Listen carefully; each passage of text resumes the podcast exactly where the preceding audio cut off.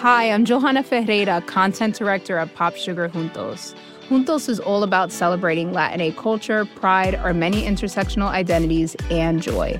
Thanks to support from Prime, there's so much to get into over at Juntos this month. From conversations with the Latinx minds behind our favorite new movies and resurrected TV shows, to thoughtful celebrity commentary and exclusive interviews with some of the biggest Latin music artists today. And it doesn't stop there. Get more of the music, movies, and shopping you love on Prime. Whatever you're into, it's on Prime. Visit amazon.com slash prime to get more of whatever you're into from streaming to shopping. And get all of our latest coverage at popsugar.com slash juntos. Con amor, Johanna.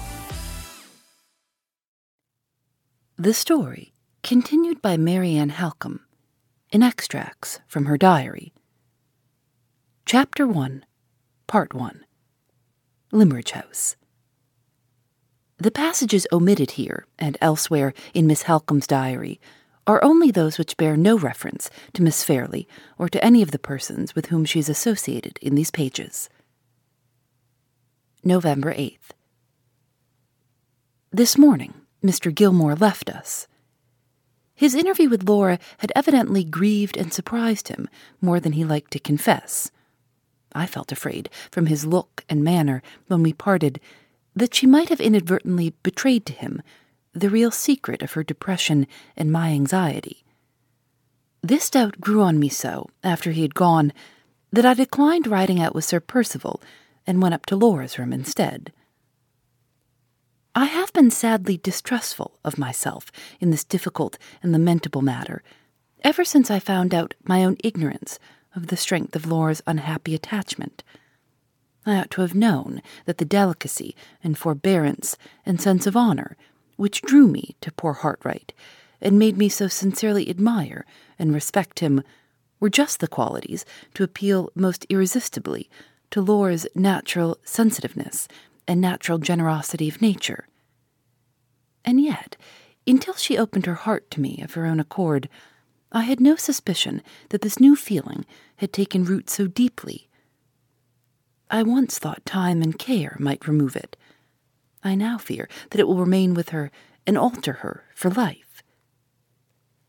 The discovery that I have committed such an error in judgment as this makes me hesitate about everything else. I hesitate about Sir Percival in the face of the plainest proofs. I hesitate even in speaking to Laura. On this very morning, I doubted, with my hand on the door, whether I should ask her the questions I had come to put or not. When I went into her room, I found her walking up and down in great impatience. She looked flushed and excited, and she came forward at once and spoke to me before I could open my lips. I wanted you, she said. Come and sit down on the sofa with me. Marian, I can bear this no longer. I must and will end it. There was too much color in her cheeks, too much energy in her manner, too much firmness in her voice. The little book of Hartright's drawings, the fatal book that she will dream over whenever she is alone, was in one of her hands. I began by gently and firmly taking it from her and putting it out of sight on a side table. Tell me quietly, my darling, what you wish to do, I said. Has Mr. Gilmore been advising you? She shook her head. No, not in what I am thinking of now. He was very kind and good to me, Marian, and I am ashamed to say I distressed him by crying. I am miserably helpless. I can't control myself. For my own sake, and for all our sakes, I must have courage enough to end it. Do you mean courage enough to claim your release? I asked. No, she said simply. Courage, dear, to tell the truth. She put her arms round my neck and rested her head quietly on my bosom. On the opposite wall hung the miniature portrait of her father. I bent over her and saw that she was looking at it while her head lay on my breast. I can never claim my release from my engagement, she went on, Whatever way it ends, it must end wretchedly for me. All I can do, Marian, is not to add the remembrance that I have broken my promise and forgotten my father's dying words to make that wretchedness worse. What is it you propose, then? I asked. To tell Sir Percival Glyde the truth with my own lips, she answered, and to let him release me, if he will, not because I ask him, but because he knows all. What do you mean, Laura, by all? Sir Percival will know enough, he has told me so himself, if he knows that the engagement is opposed to your own wishes. Can I tell him that, when the engagement was made for me by my father, with my own consent? I should have kept my promise, not happily, I am afraid, but still contentedly. She stopped, turned her face to me, and laid her cheek close against mine. I should have kept my engagement, Marian, if another love had not grown up in my heart, which was not there when I first promised to be Sir Percival's wife. Laura, you will never lower yourself by making a confession to him. I shall lower myself indeed if I gain my release by hiding from him what he has a right to know. He has not the shadow of a right to know it. Wrong, Marian, wrong. I ought to deceive no one, least of all the man to whom my father gave me, and to whom I gave myself. She put her lips to mine and kissed me. My own love, she said softly, you are so much too fond of me and so much too proud of me that you forget, in my case, what you would remember in your own. Better that Sir Percival should doubt my motives and misjudge my conduct, if he will, than that I should be first false to him in thought, and then mean enough to serve my own interests by hiding the falsehood. I held her away from me in astonishment. For the first time in our lives, we had changed places the resolution was all on her side, the hesitation all on mine. I looked into the pale, quiet, resigned young face. I saw the pure, innocent heart in the loving eyes that looked back at me, and the poor, worldly cautions and objections that rose to my lips dwindled and died away in their own emptiness. I hung my head in silence. In her place, the despicably small pride which makes so many women deceitful would have been my pride, and would have made me deceitful too. Don't be angry with me, Marian, she said, mistaking my silence. I only answered by drawing her close to me again. I was afraid of crying if I spoke. My tears do not flow so easily as they ought. They come almost like men's tears, with sobs that seem to tear me in pieces and that frighten everyone about me.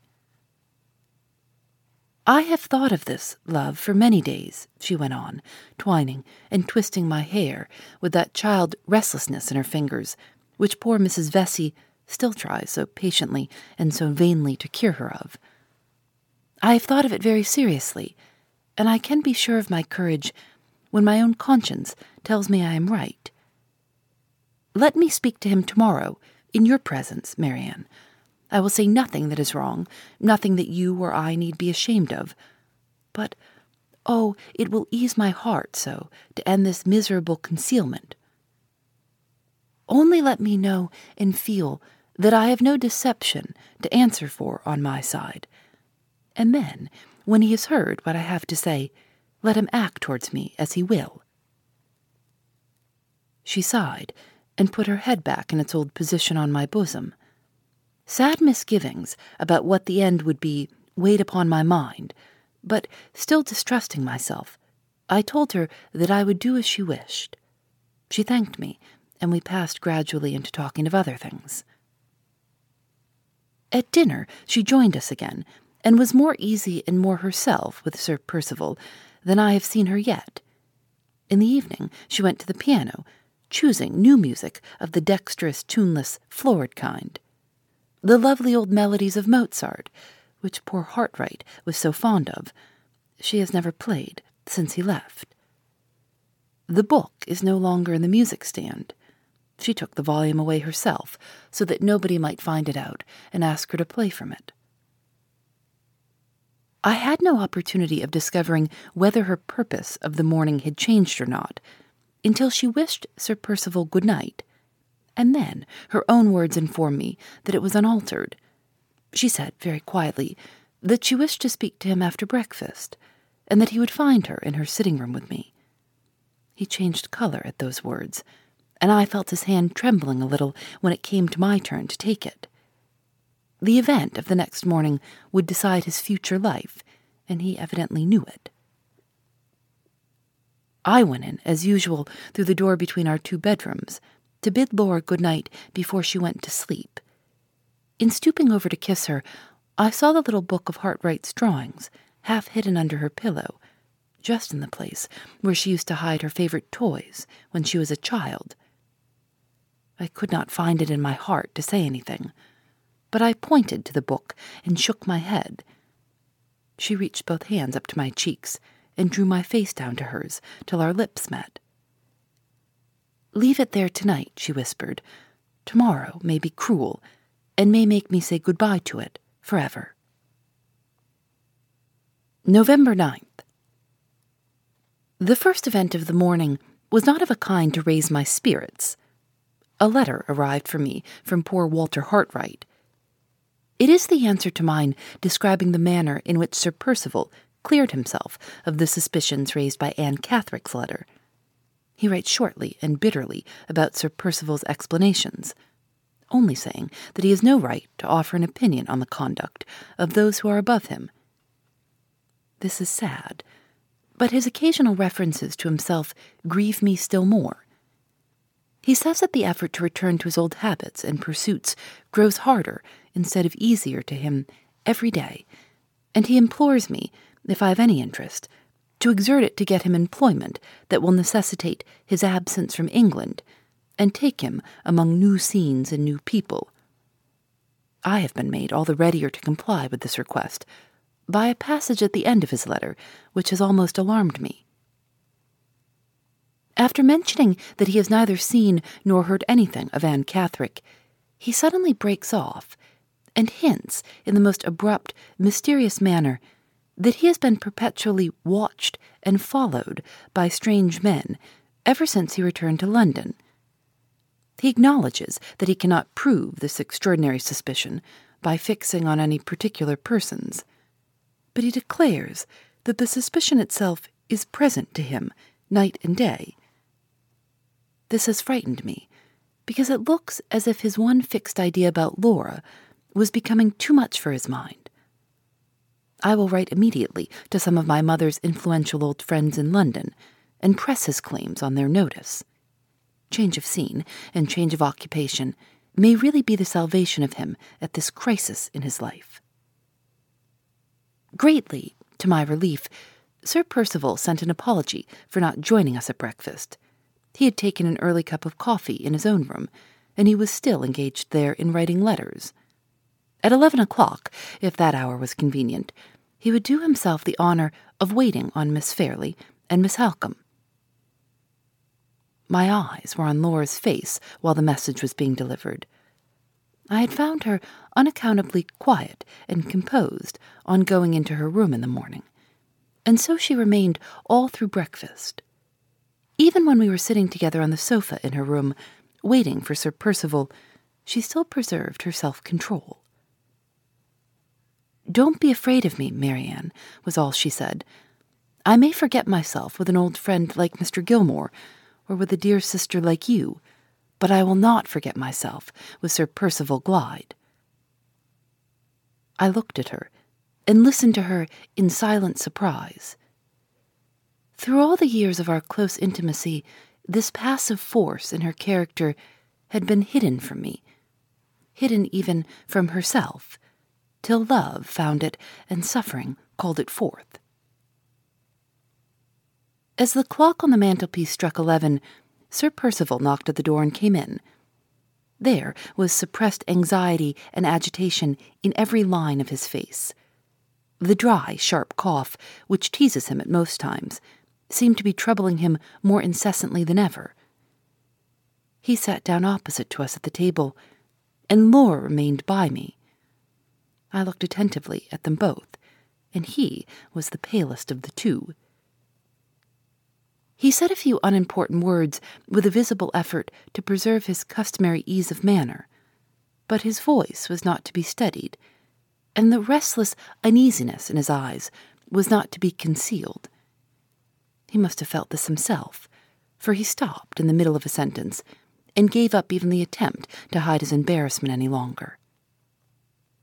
There was just one moment of dead silence before Laura addressed him. I wish to speak to you, Sir Percival, she said, on a subject that is very important to us both. My sister is here because her presence helps me and gives me confidence. She has not suggested one word of what I'm going to say. I speak from my own thoughts, not from hers. I am sure you will be kind enough to understand that before I go any farther. Sir Percival bowed. She had proceeded thus far with perfect outward tranquillity and perfect propriety of manner. She looked at him, and he looked at her. They seemed at the outset, at least, resolved to understand one another plainly. I have heard from Marian, she went on, that I have only to claim my release from our engagement to obtain that release from you. It was forbearing and generous on your part, Sir Percival, to send me such a message.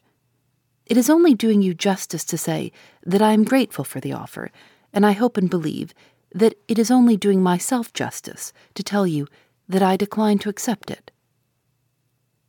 His attentive face relaxed a little, but I saw one of his feet softly, quietly, incessantly beating on the carpet under the table, and I felt that he was secretly as anxious as ever. I have not forgotten, she said, that you asked my father's permission before you honored me with a proposal of marriage. Perhaps you have not forgotten either what I said when I consented to our engagement. I venture to tell you that my father's influence and advice had mainly decided me to give you my promise. I was guided by my father because I had always found him the truest of all advisers, the best and fondest of all protectors and friends. I have lost him now. I have only his memory to love. But my faith in that dear, dead friend has never been shaken. I believe at this moment, as truly as I have ever believed, that he knew what was best, and that his hopes and wishes ought to be my hopes and wishes too. Her voice trembled for the first time. Her restless fingers stole their way into my lap and held fast by one of my hands. There was another moment of silence, and then Sir Percival spoke. May I ask, he said, if I have ever proved myself unworthy of the trust which it has been hitherto my greatest honor and greatest happiness to possess? I have found nothing in your conduct to blame, she answered. You have always treated me with the same delicacy and the same forbearance.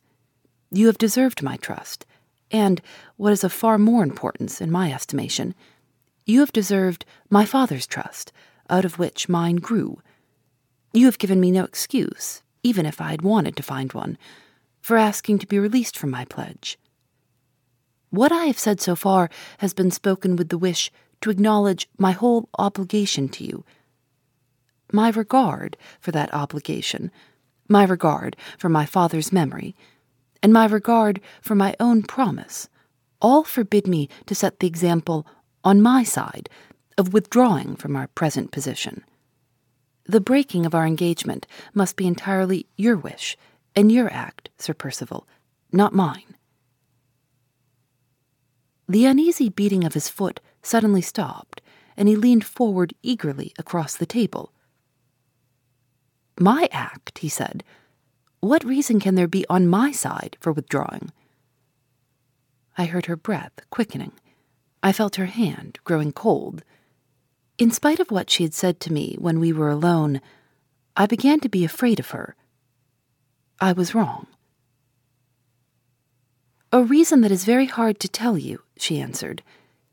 There is a change in me, Sir Percival, a change which is serious enough to justify you, to yourself and to me, in breaking off our engagement. His face turned so pale again that even his lips lost their color.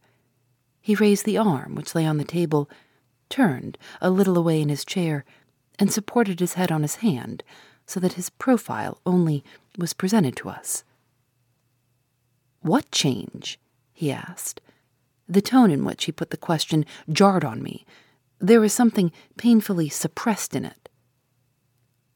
She sighed heavily and leaned towards me a little so as to rest her shoulder against mine. I felt her trembling and tried to spare her by speaking myself. She stopped me by a warning pressure of her hand, and then addressed Sir Percival one more, but this time without looking at him. I have heard, she said, and I believe it, that the fondest and truest of all affections is the affection which a woman ought to bear to her husband.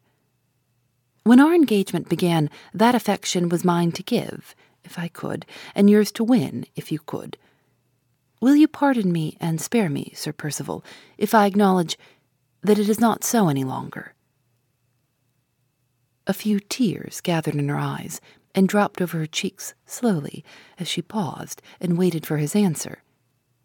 He did not utter a word. At the beginning of her reply, he had moved the hand on which his head rested so that it hid his face. I saw nothing but the upper part of his figure at the table. Not a muscle of him moved. The fingers of the hand which supported his head were dented deep in his hair. They might have expressed hidden anger or hidden grief, it was hard to say which. There was no significant trembling in them. There was nothing, absolutely nothing to tell the secret of his thoughts at that moment, the moment which was the crisis of his life and the crisis of hers. I was determined to make him declare himself for Laura's sake. Sir Percival, I interposed sharply, have you nothing to say when my sister has said so much? More, in my opinion, I added, my unlucky temper getting the better of me, than any man alive, in your position, has a right to hear from her. That last, rash sentence opened a way for him by which to escape me if he chose, and he instantly took advantage of it. Pardon me, Miss Halcombe, he said, still keeping his hand over his face. Pardon me if I remind you that I have claimed no such right. The few plain words which should have brought him back to the point from which he had wandered were just on my lips, when Laura checked me by speaking again. I hope I have not made my painful acknowledgment in vain, she continued. I hope it has secured me your entire confidence in what I have still to say. Pray be assured of it. He made that brief reply warmly dropping his hand on the table while he spoke and turning towards us again. Whatever outward change had passed over him was gone now. His face was eager and expectant. It expressed nothing but the most intense anxiety to hear her next words. I wish you to understand that I have not spoken from any selfish motive, she said. If you leave me, Sir Percival, after what you have just heard, you do not leave me to marry another man. You only allow me to remain a single woman for the rest of my life. My fault towards you has begun and ended in my own thoughts. It can never go any farther. No word has passed. She hesitated, in doubt about the expression she should use next. Hesitated in a momentary confusion, which it was very sad and very painful to see. No word has passed, she patiently and resolutely resumed, between myself and the person to whom I am now referring for the first and last time in your presence of my feelings towards him, or of his feelings towards me. No word ever can pass. Neither he nor I are likely in this world to meet again. I earnestly beg you to spare me from saying any more, and to believe me on my word in what I have just told you. It is the truth. Sir Percival, the truth which I think my promised husband has a claim to hear, at any sacrifice of my own feelings. I trust to his generosity to pardon me, and to his honor to keep my secret. Both those trusts are sacred to me, he said, and both shall be sacredly kept. After answering in those terms, he paused and looked at her as if he was waiting to hear more. I have said all I wish to say, she added quietly. I have said more than enough to justify you in withdrawing from your engagement. You have said more than enough, he answered, to make it the dearest object of my life to keep the engagement. With those words, he rose from his chair and advanced a few steps towards the place where she was sitting. She started violently, and a faint cry of surprise escaped her. Every word she had spoken had innocently betrayed her purity and truth to a man who thoroughly understood the priceless value of a pure and true woman. Her own noble conduct had been the hidden enemy, throughout, of all the hopes she had trusted to it.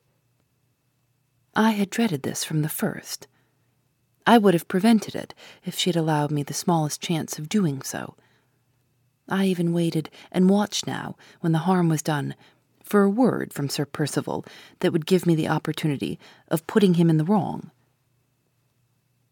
You have left it to me, Miss Fairlie, to resign you, he continued.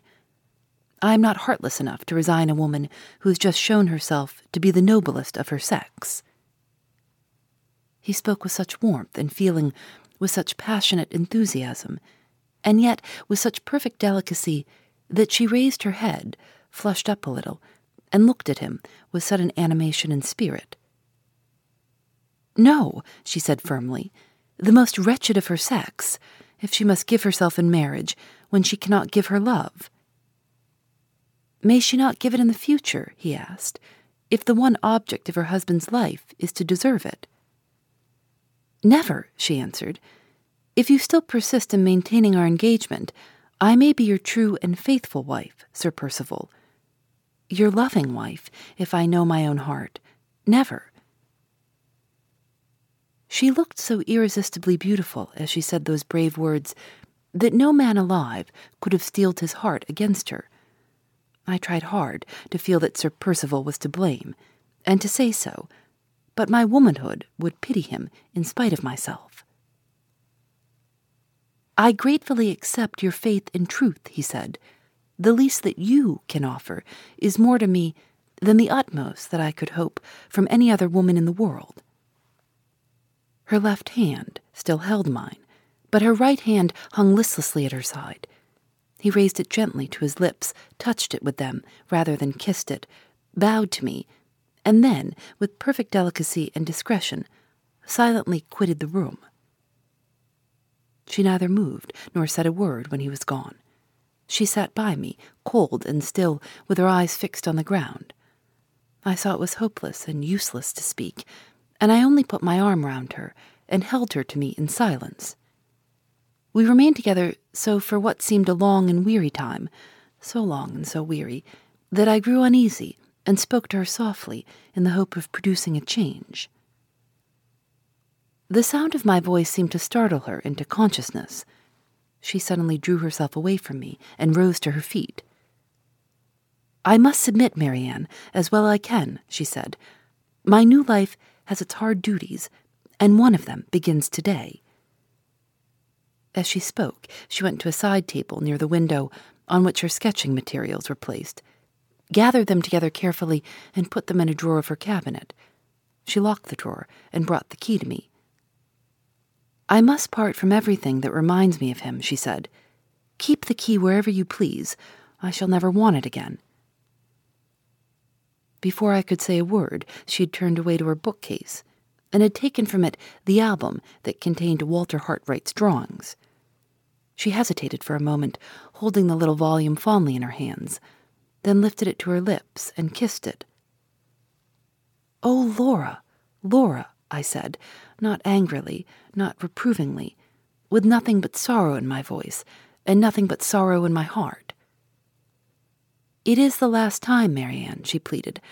I am bidding it goodbye forever. She laid the book on the table and drew out the comb that fastened her hair. It fell, in its matchless beauty, over her back and shoulders, and dropped round her, far below her waist.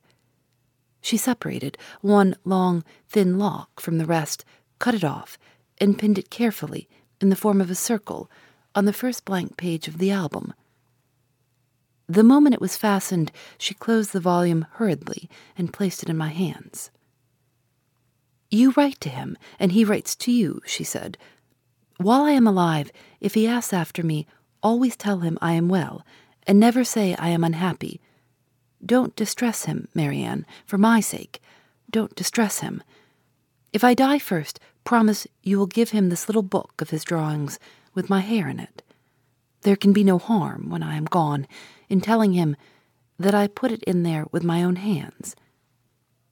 And say, oh, Marian, say for me, then, what I can never say for myself. Say I loved him. She flung her arms round my neck and whispered the last words in my ear with a passionate delight in uttering them, which it almost broke my heart to hear. All the long restraint she had imposed on herself gave way in that first, last outburst of tenderness.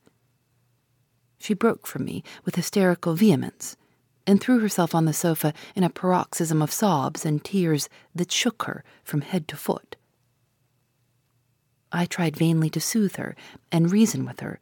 She was past being soothed and past being reasoned with. It was the sad, sudden end for us two of this memorable day. When the fit had worn itself out, she was too exhausted to speak. She slumbered towards the afternoon, and I put away the book of drawings so that she might not see it when she woke. My face was calm, whatever my heart might be, when she opened her eyes again and looked at me. We said no more to each other about the distressing interview of the morning. Sir Percival's name was not mentioned. Walter Hartright was not alluded to again by either of us for the remainder of the day. Phoebe Reads a Mystery is recorded in the studios of North Carolina Public Radio, WUNC.